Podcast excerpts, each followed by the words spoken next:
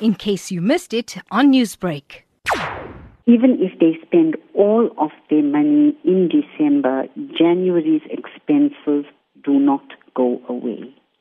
They come back with a vengeance, and unfortunately, if one starts one's year on such a back foot as not being able to pay um, your expenses in the first month of month of the year, it, it doesn't all go well. It just means that you know you're constantly going to be on the back foot um, for the rest of the year.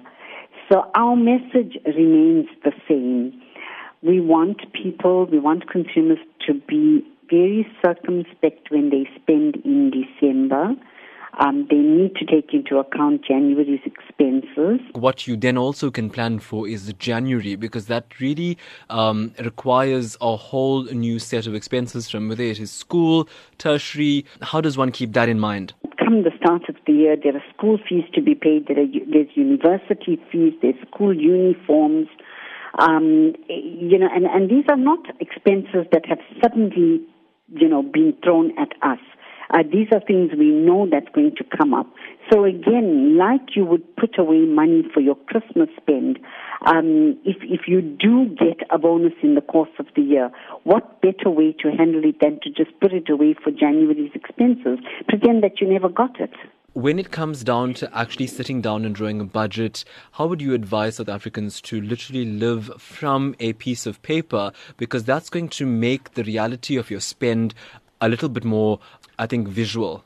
The best way of doing that is to put together a budget. You've got to go back to basics. You've got to put down on paper, and it has to be written down. It, this can't be something that you do in your mind, because once you commit it to paper, then you're committing to following it through.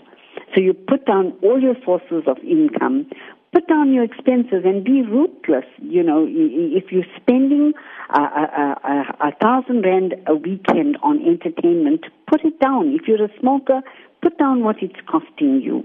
These are expenses that are there. You are spending money on them, but if you don't put it into your budget, is it any wonder you come short at the end of the month?